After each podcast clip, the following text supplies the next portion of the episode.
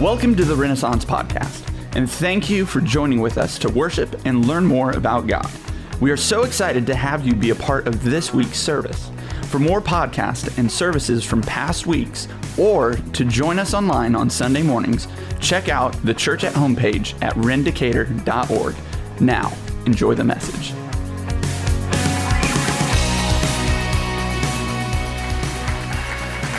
Good morning, everyone. How are you? Well? Yay! So nice to be with all of you. I'd like to do something just right out of the gate, so to speak. I'd like to turn our attention to the Word of God. I'm going to read a passage out of Luke chapter 10. If you brought a Bible with you, you can turn there, Luke chapter 10. If you have a Bible app, you're welcome to peruse through that as well. I will say this, just knowing the people, that if you use a Bible app, which I use a Bible app, just so you know, right? But I go from Bible app to Facebook to Instagram to Bible app to Facebook to Instagram. I mean, you do you, but I'm just saying, whatever you got to do to get in this stuff into you. If you don't have either of these things, it's all good, right? We're going to put words on the screen behind me, and you can follow along with those. But I just want us to focus our attention in this section of Scripture in Luke chapter 10 that's called the parable of the Good Samaritan, the parable of the Good Samaritan. And some of you may already immediately begin to start shutting off your brains. You're like, oh, yes, heard this message. Not this one. I'm just going to tell you. You haven't heard this one. We might rename this a message. I'll just go ahead and throw you my title for what this would be. The person you hate the most is closer to God than you. Have you heard that message in church before? I didn't think so. So anyways, let's read this together. I want to start here in verse 25, and we'll read down through verse 37. And behold, a lawyer stood up and tried to put him, Jesus, to the test, saying, "Teacher, what shall I do to inherit eternal life?" And Jesus said to him, "Well, what is written in the law? How do you read it?" And the lawyer responded, "You shall love the Lord your God with all of your heart, with all of your soul, with all of your strength, with all of your mind, and you should love your neighbor as yourself." And he said to him, "Well, you have answered correctly, so do this, and you will live." But he, the lawyer, desiring to justify himself, said to Jesus, "Well, who is my neighbor?"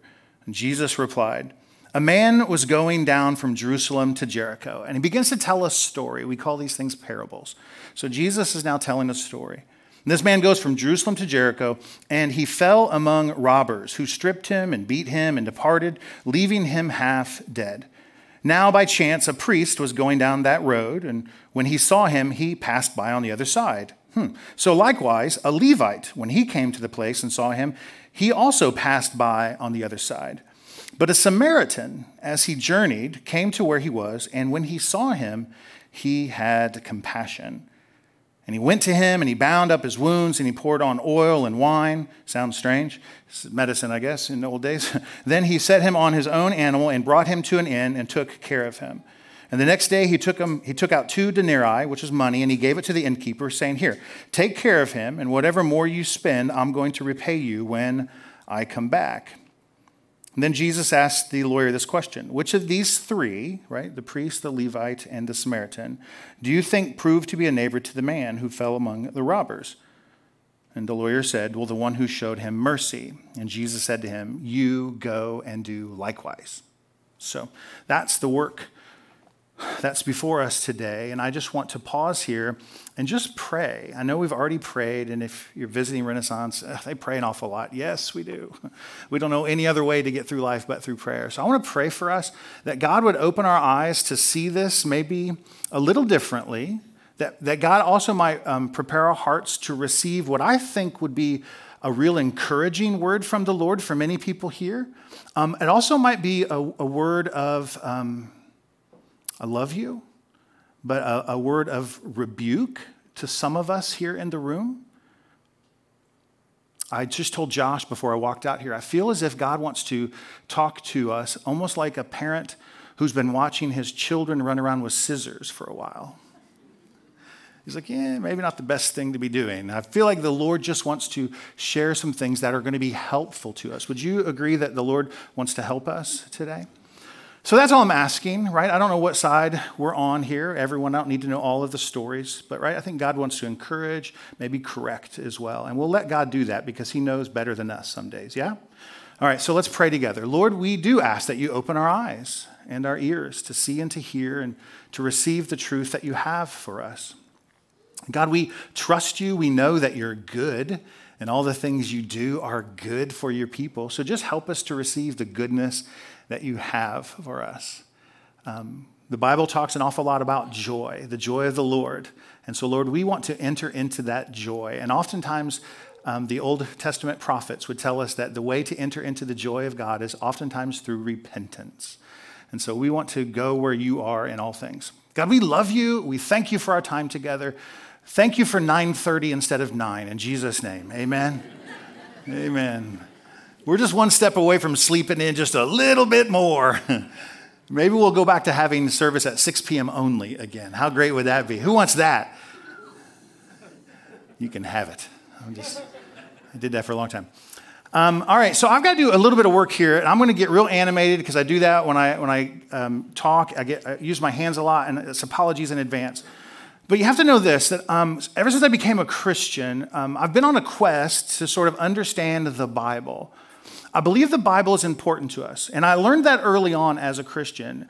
I was a Christian maybe 4 or 5 years, and I started taking classes at a local Bible institute. Just think like Bible college, but without the credits, right? I was taking the classes, studying the books, writing the research papers, doing all the work, just trying to find my way through the Bible and how to understand it better.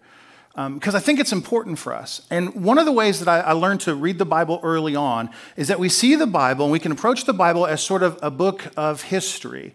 And the Bible is, yes, it is a book of history. In fact, there are many secular scholars, people who don't follow God, don't believe that Jesus is God, but they look to our scriptures and say this is a profound historical document. In fact, there are no other books like it in all of the world. It is a tremendous historical book.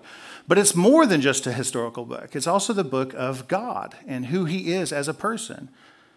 We can approach the Bible as a book of facts, right? We can go and look at the facts that are in the Bible and sort of systematize them together and put them into little quadrants. For example, if I want to know about Jesus, I'll read the Bible and I'll take all of the passages that speak about Jesus and I'll put them in this bucket. How many people like buckets, right? And they put their stuff in the buckets and they work through that stuff. They systematize stuff. They want to learn about God. They put that in this bucket. And all the verses that talk about salvation or sin or whatever, all of those things, they put them in different buckets. And this is my favorite way to approach the Bible. This is how I grew up reading the Bible. But I've been reminded of another way that we can read the Bible, and this has been real helpful for me recently, and it's to read the Bible as a story. Ooh, not a story like it's made up, because I do not believe this is a made-up story. By story, I mean this, that it has an author. Would you agree with me that God is the author of the Bible? Right? He used men to write the words down, that's fine, but it's his story to tell, right? So the author is God, and he's telling a story. And the story kind of looks like this. And this is all Cliff Notes stuff. And I'm going to miss some of the details. And I'm like, send me the email if you want to. That's fine. But this is a real rough, like fast pass through this stuff.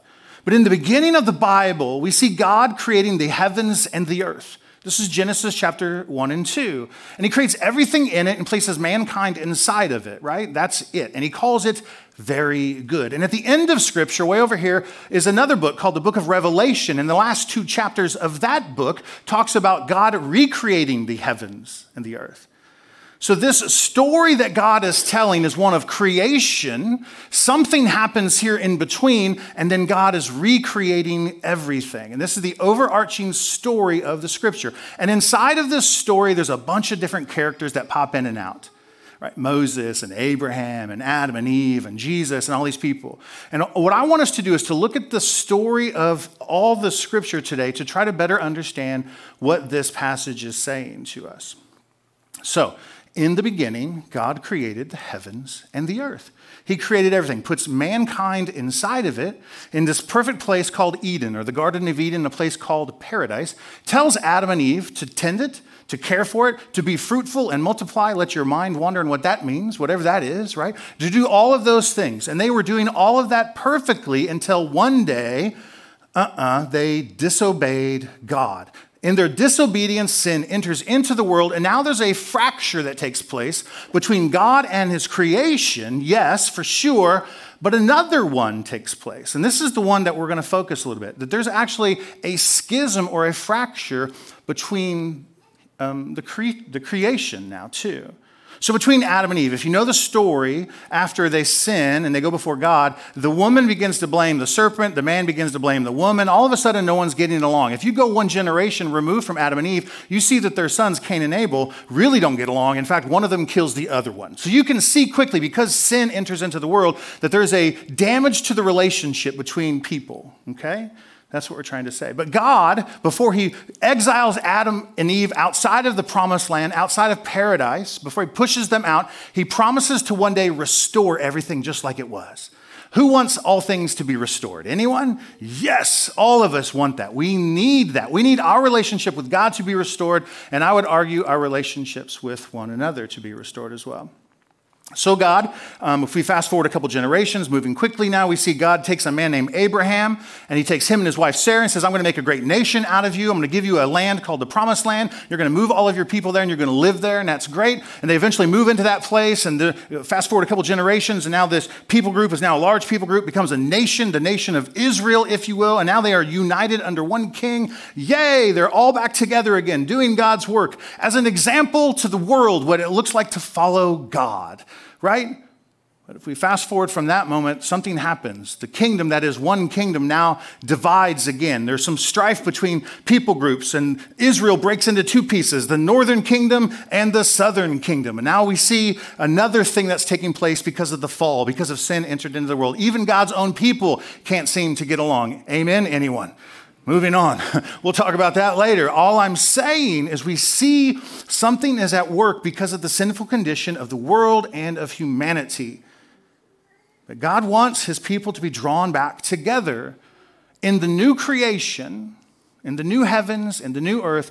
The Bible tells us that people of all tribes, of all nations, of all ethnicities, of all people groups are living there together. So ultimately, the work that Jesus Christ is going to do on our behalf to restore God's kingdom is going to involve all of the people groups. At some point, we have to be drawn in together again.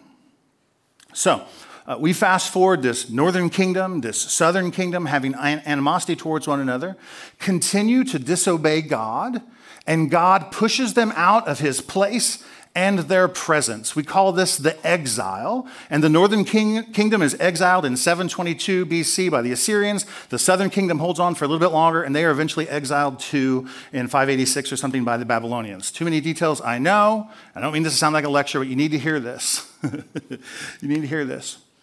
Because of their disobedience, they were exiled from God's place and God's presence. Does this sound like the garden story all over again? Isn't this the same story? It's the same type of story, that they had an opportunity to do the things that God wanted them to do. He even gave them the Mosaic Law, all the thou shalt and the thou shalt nots. Just obey these things and you'll be in perfect communion with me. But they can't even do that. And so they are exiled from God again. Fast forward hundreds of years. Now Jesus, and the overarching story of God creating and recreating, Jesus enters this story. And the time when Jesus comes into the story, the people of God who were held in exile have now made their way back into what was the Promised Land. But now there's another people group living there, the Samaritans. And I could go into all kinds of backstory on who the Samaritans are, but you don't want me to. I promise you.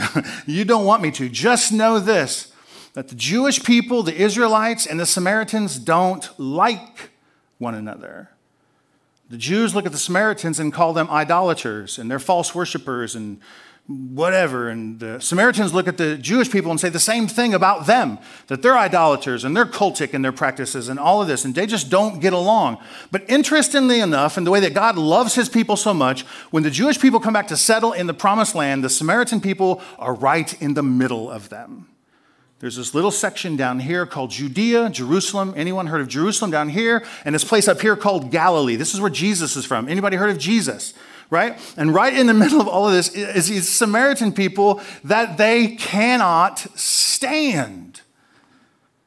In fact, when people would travel from up in Galilee down to Jerusalem for some of the feasts, like Passover or first fruits, They would oftentimes not even walk through Samaria. They would go the long way around because they didn't like these people very much. So when Jesus is asked by this lawyer, right, about gaining eternal life and all that, Jesus responds with a story about a Samaritan. And we call it the Good Samaritan, but you need to hear me. They would have heard it something like this: the good terrorist, the nice Satanist. Because the Jewish people looked at the Samaritans and thought they were all demon-possessed and devil worshipers. In fact, there's a moment when Jesus is doing work, he's doing his ministry, and the Pharisees, the religious leaders, come to Jesus and accuse him of being a Samaritan. Can you believe that? That's like a cuss word to them, right? That's the most derogatory term you could possibly imagine. All right, so now you see the tension, right, that we're working through, that God has created. There's been a fall, separation. God wants to unite people, right? He's desiring to do this. He's going to do so through his son, Jesus Christ. And ultimately, we end in the new creation, whatever this looks like. And we'll talk about that on another day. But there's a work that has to be done here. And so this lawyer comes to Jesus, not even with clear motives. He's trying to trip up Jesus. And we can see that here in verse 25. And I'm going to go back to the story here now. And it says, and behold, a lawyer. Now, don't think like civic lawyer or civil lawyer or criminal lawyer. Think of someone who just knows the law of Moses. So the first 5 books of the Bible, the Mosaic books, right? This lawyer is trained and educated in those things, and he understands them well. And in fact, we could say this. It's probably his job to understand the law and to teach it to God's people. So this lawyer stands before Jesus looking to test him, to trip him up. His sole motive is to disprove Jesus as a real teacher, right? Don't follow after that teacher or rabbi. Follow after us, the lawyers, the scribes, the Pharisees. Follow after us. And he wants to trip up Jesus, and he asks him this question: Teacher, what shall I do to inherit eternal life? Right? This is the question of all questions. In fact, this should be a question all of us should be answering. And should you get an opportunity to ask Jesus himself, like the lawyer, this is the first question you go to, right? Not where's my keys, or, why did Illinois lose in the second round? Any of those questions that you might still be holding on to, because they're not good. I'll just tell you no. Anyway, so, it got cold in here for a moment. Anyway. Too soon? Maybe. Okay. What must I do to have salvation? Just know this, the Jewish people have an understanding that God is eternal. The Bible uses language like this: God is the Alpha and the Omega, the beginning and the end. He exists outside of time. Blows our minds, I know. But just know this, they know if they want to have relationship with God who is eternal, that they too must be eternal somehow. But they're not. We know death comes for us all. In fact, death is a result of what happened in the Garden of Eden when sin entered. Not only were they banished from God's presence, there's strife and enmity between one another, but now death rules and reigns on the earth. And so this lawyer wants to ask the question that all people should be asking: how do I save myself? How can I go to the place where God is? How can I have eternal life with God? And Jesus responds to the question, and he says to him, well, you're the lawyer. Verse 2, what's written in the law? How do you read it? Verse 27, the lawyer responds. He says, you shall love the Lord your God with all of your heart and soul and mind and strength, right? All those things. And you should love your neighbor as yourself. Basically, this lawyer who knows the laws of Moses has boiled them all down to 2 things. Who loves Cliff Notes versions of things? This is the Cliff Notes version of those Mosaic laws: to love God and love people. In fact, if you know the 10 Commandments at all, you might have no understanding of church at all or Bible at all, but you've at least heard of the 10 Commandments. The first few commandments are about us loving God, right? He says, don't put any other gods before me. Don't worship anything else but me. So that's loving God. And the rest of the commandments are about loving other people well. Things like, don't kill people, right? Don't steal from people. It's how do we be good neighbors to one another? This lawyer summarizes it perfectly. All of the law says this: love God and love people. Jesus says, verse 28, you have answered correctly. Pause real quick. I got a few moments. Notice this, that Jesus points to the authority of scriptures, right? When he's asked the question, how do you gain eternal life? And Jesus points back to the Lord. He says, what do you think? And the guy quotes the Hebrew scriptures, the Old Testament. And Jesus says, yes, that's where you go to find the answers. Hear me when I say this. The culture around us has all kinds of opinions on what it looks like to be spiritual and to follow after God. But I'm here to say that the authority that we should fall to is the same authority that Jesus points to, which is the Bible. Say amen, I'll move on, right? That's the stuff we need to hear. Our culture has no problem being spiritual. Our culture has no problem telling people they can form an opinion on what it looks like to be a Christian or to follow after God or to gain salvation or gain eternal life. But I'm here to say that the only true way to find those things is in the scripture, which is why Bible study is so important, which is why I almost said going to church. I would say going to a church that teaches the Bible is so important, that the Bible is helpful to us. Jesus even agrees with the lawyer. Yes, you've looked in the right spot. He didn't call upon traditions. He didn't call upon the cultural preference of the day. He called upon Scripture. Jesus agrees with that. But in verse 28, he says, yes, you have answered correctly, but do this and you'll live. Here's the answer. How do I get saved? How do I have eternal life? Love God, love people, and Jesus says, perfect. Now do it. Now think about that. None of us, if we were asked how does a person become a Christian, none of us are probably going to loving God, loving people. We're probably thinking of Martin Luther's words, justification by faith. We're looking at a bunch of other things, right? Believe in your heart, confess with your mouth. Anyone, this whole born again experience. And I love how Jesus doesn't even respond in that regard. Now, here's what the danger could be, is we can misread what Jesus is driving at and make a different salvation doctrine out of this passage. We could say things like this. There's a gospel out there that says, if you want to inherit the kingdom of God, if you want to be saved, you just got to be like the Good Samaritan. But if you hear that in this message, you're hearing it wrong. Yes, it looks like Jesus is saying that, but that doesn't count for everything else that Paul says and John says and all of the other people. There is a message of salvation that's real, that requires faith and all of those things, but Jesus is using this language to point to something else. Jeff, just say it. I'm trying. What is it? There's something inside of him that Jesus sees, and he uses this parable to expose it. He says, you've answered correctly. Now go do it. And why does he say those words to him? Because he knows that the lawyer can't. And he gives him an example. And he tells them the parable of someone journeying from up in Jerusalem down to Jericho. This is a make-believe story. Did you know there are make-believe stories in your Bible? What? Just because it's make-believe doesn't mean it's not true. Ooh.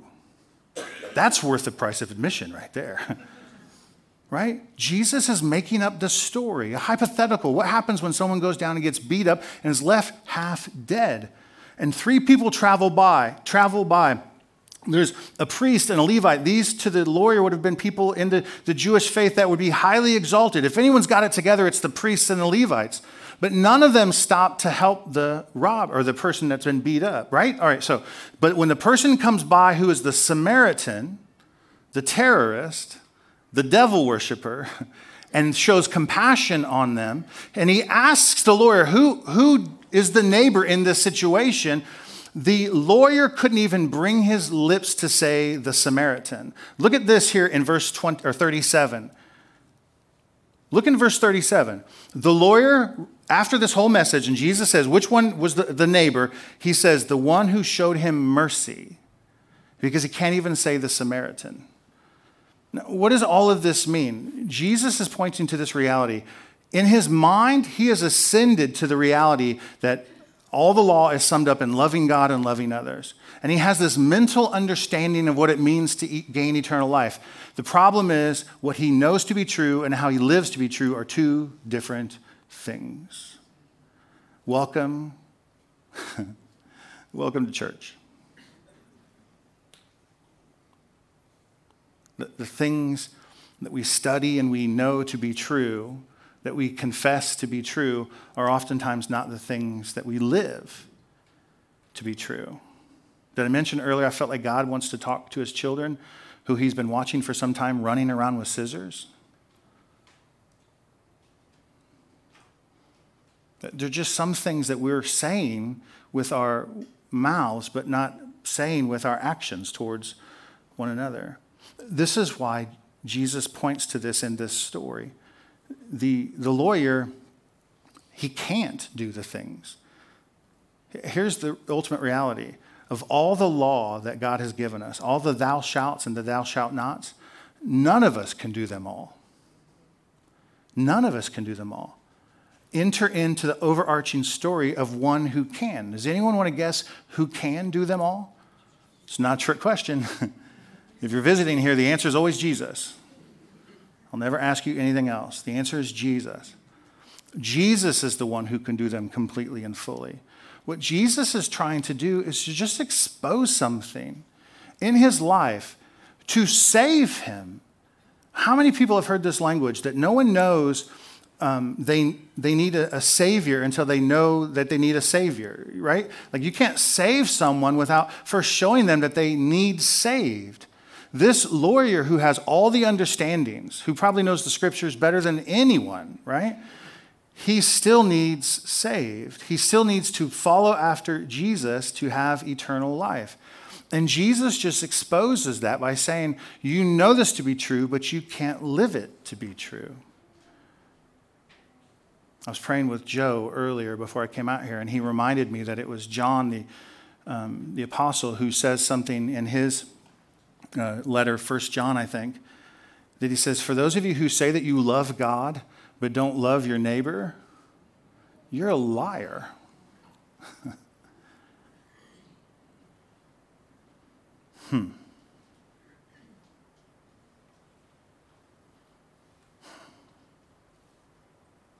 been called many things in my day. Probably going to be called some after you leave today, right? But a liar is one of those things that I just can't take. I don't want to be a liar. I hold on to truth.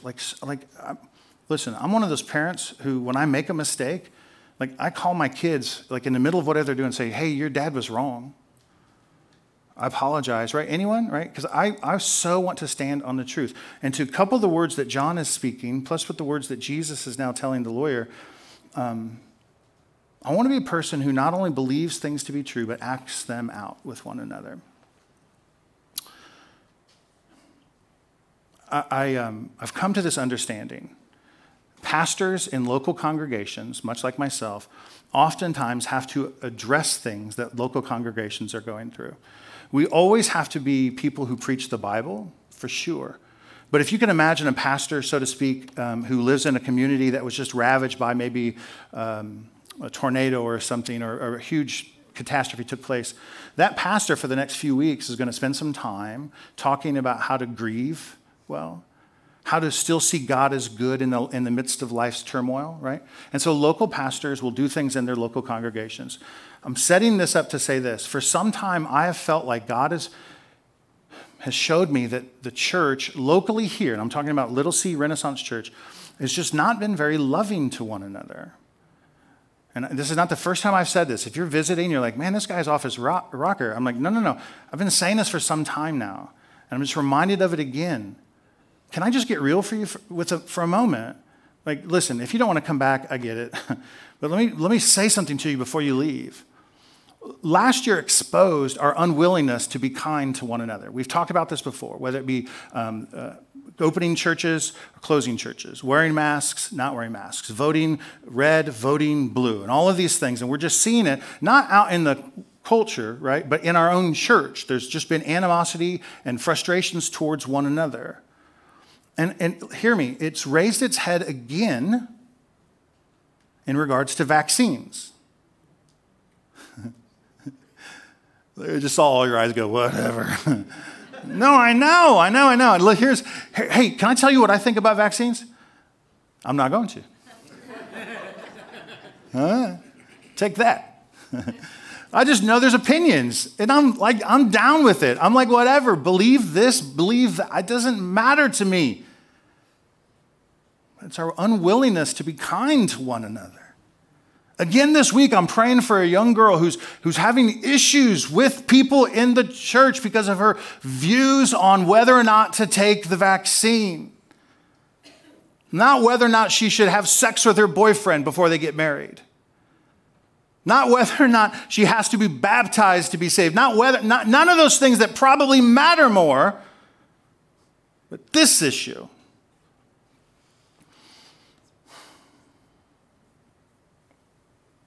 So I just want to come before us, and I just want, am I okay, Joe? Joe's my litmus test. If he starts frowning, I'm like, we're all sunk at this point. Joe and Chris. I got my eye on you too, Chris. Like Caesar. Nope, he's done. Okay, I want to do this. I want to put it back in the scriptures because this is what matters more. My words, I know, don't matter. It's what scripture is saying. Jesus uses these words to point to the reality that this person couldn't even imagine getting along with someone else. Couldn't even imagine.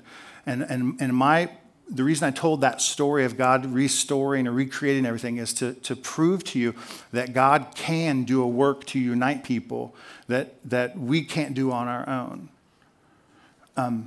If we're to be a united people, it's going to have to be God doing the work. And what this means for us is that we have to be a people first who see the shortcomings of our actions, right? This is what Paul is showing this person. And maybe what some of you might be hearing today, maybe you're hearing the Lord just gently nudge you. Yeah, you're like that. You're not very compassionate to people that you would call a brother or sister in the Lord, right? And when we do those things, all we have to do is respond in what we call repentance. We just say, God, I've blown it in this regard, and I'm returning back to you because you're good, you know the right way, and ultimately through your son Jesus, you're going to restore all things. And I want all things to be restored. I don't just want my relationship with God to be rekindled.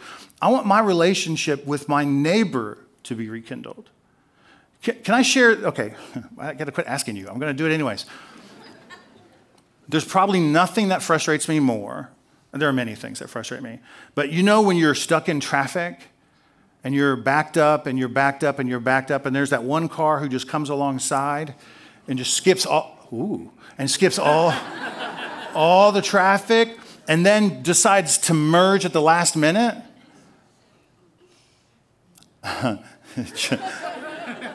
And they just happen by God's good providence and grace to land right by you, and you're just like, well, of course. Come on in, neighbor. Yes. Obviously, you didn't see all the cars back there. It's not your fault. It's probably my fault. Let me back up a little bit so you can get in. No, we laugh because we know it's not true. It's not true. It's not true. It's not. Now, here's the deal. Why? I don't need to know for you. I don't. But for me, it's because I have disdain for some people that I don't think are intelligent.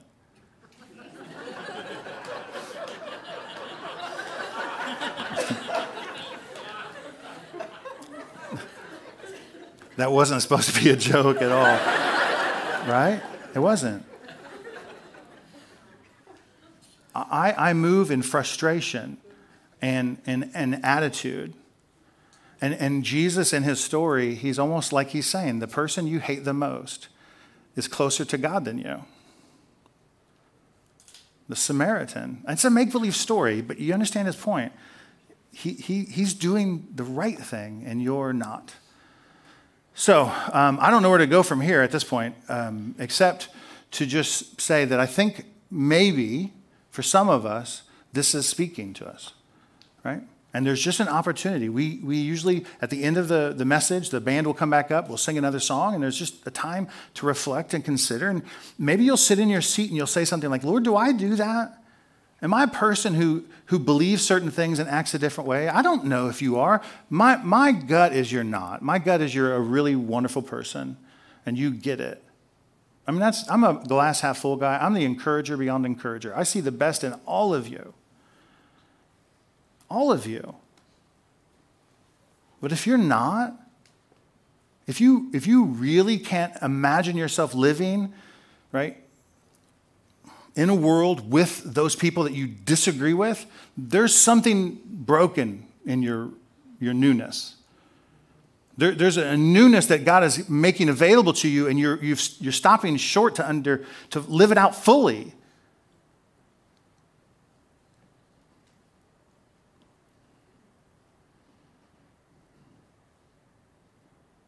Yeah. It's 100% possible that this whole exercise was for me only.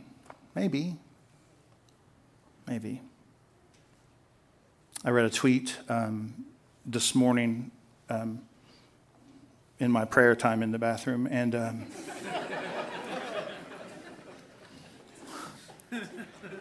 another pastor I follow on Twitter. The only social media I'm on is Twitter, and I don't tweet anything. I just follow a bunch of people. So if you text me or DM me or whatever that's called in Facebook, I will never respond to you. I just don't get on there. But this guy named Jared C. Wilson, if that matters, he says this: a message of grace may attract them, speaking of people outside the church, but it's a culture of grace that will keep them. Oh. Now, for a moment, let's replace the word grace and just add love to maybe put it in the context of the Samaritan story. The message of love may attract them. And we know God to be a God of love who loved us when we didn't love him first, right? Because he loved us, we love him in return. He's the God of love. A message of love may attract them, those outside the church, but it's a culture of love that will keep them here. Jesus says, they will know you belong to me because your love for one another. In Jesus' name, your bumper stickers, your merch, your wall art, Hobby Lobby art, all of those things, they're not defining your Christian faith. Those are things you believe to be true, and they are true. But your action is what's showing the world what you believe. Well, thanks for coming if I never see you again. I hope it was okay.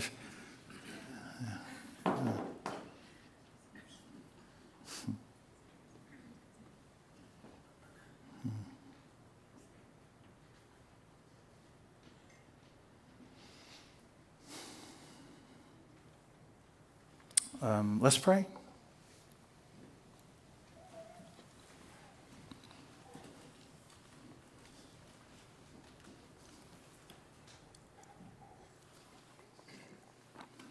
God, thank you. Just help us, Lord. If we're stuck, if we found ourselves in a place of not being loving because of our views on things, Lord, you don't rebuke the view. You like have an opinion, have a view, and that's fine. But Lord, if we've been unkind because of it, we're not acting like you. And just like Israel was chosen out of all the nations of the earth, you chose Abraham, you made a nation, and you chose them to be an example for the world, Lord. And that was one of Moses' arguments, right? When they're coming up out of Egypt and there's some frustration things going on, and Moses was continuing to go before the Lord, says, Lord, but you said you would take your people into freedom. And if we all die out here in the desert, what kind of example is that going to be to the world? God, you desire us to be an example. It's part of the condition of the Christian that we live before others. I think Jesus uses language like a light for the rest of the world to see. We confess, Lord, we we miss it.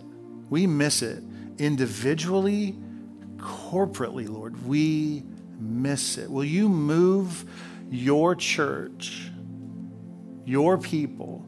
Will you move us to a place of confession and repentance and make us new, like fully new, into the things that you're leading us into? Mature us, sanctify us, mold us. Holy Spirit, be a sculptor in our lives and change us. Give us the strength to love. Give us help, Lord.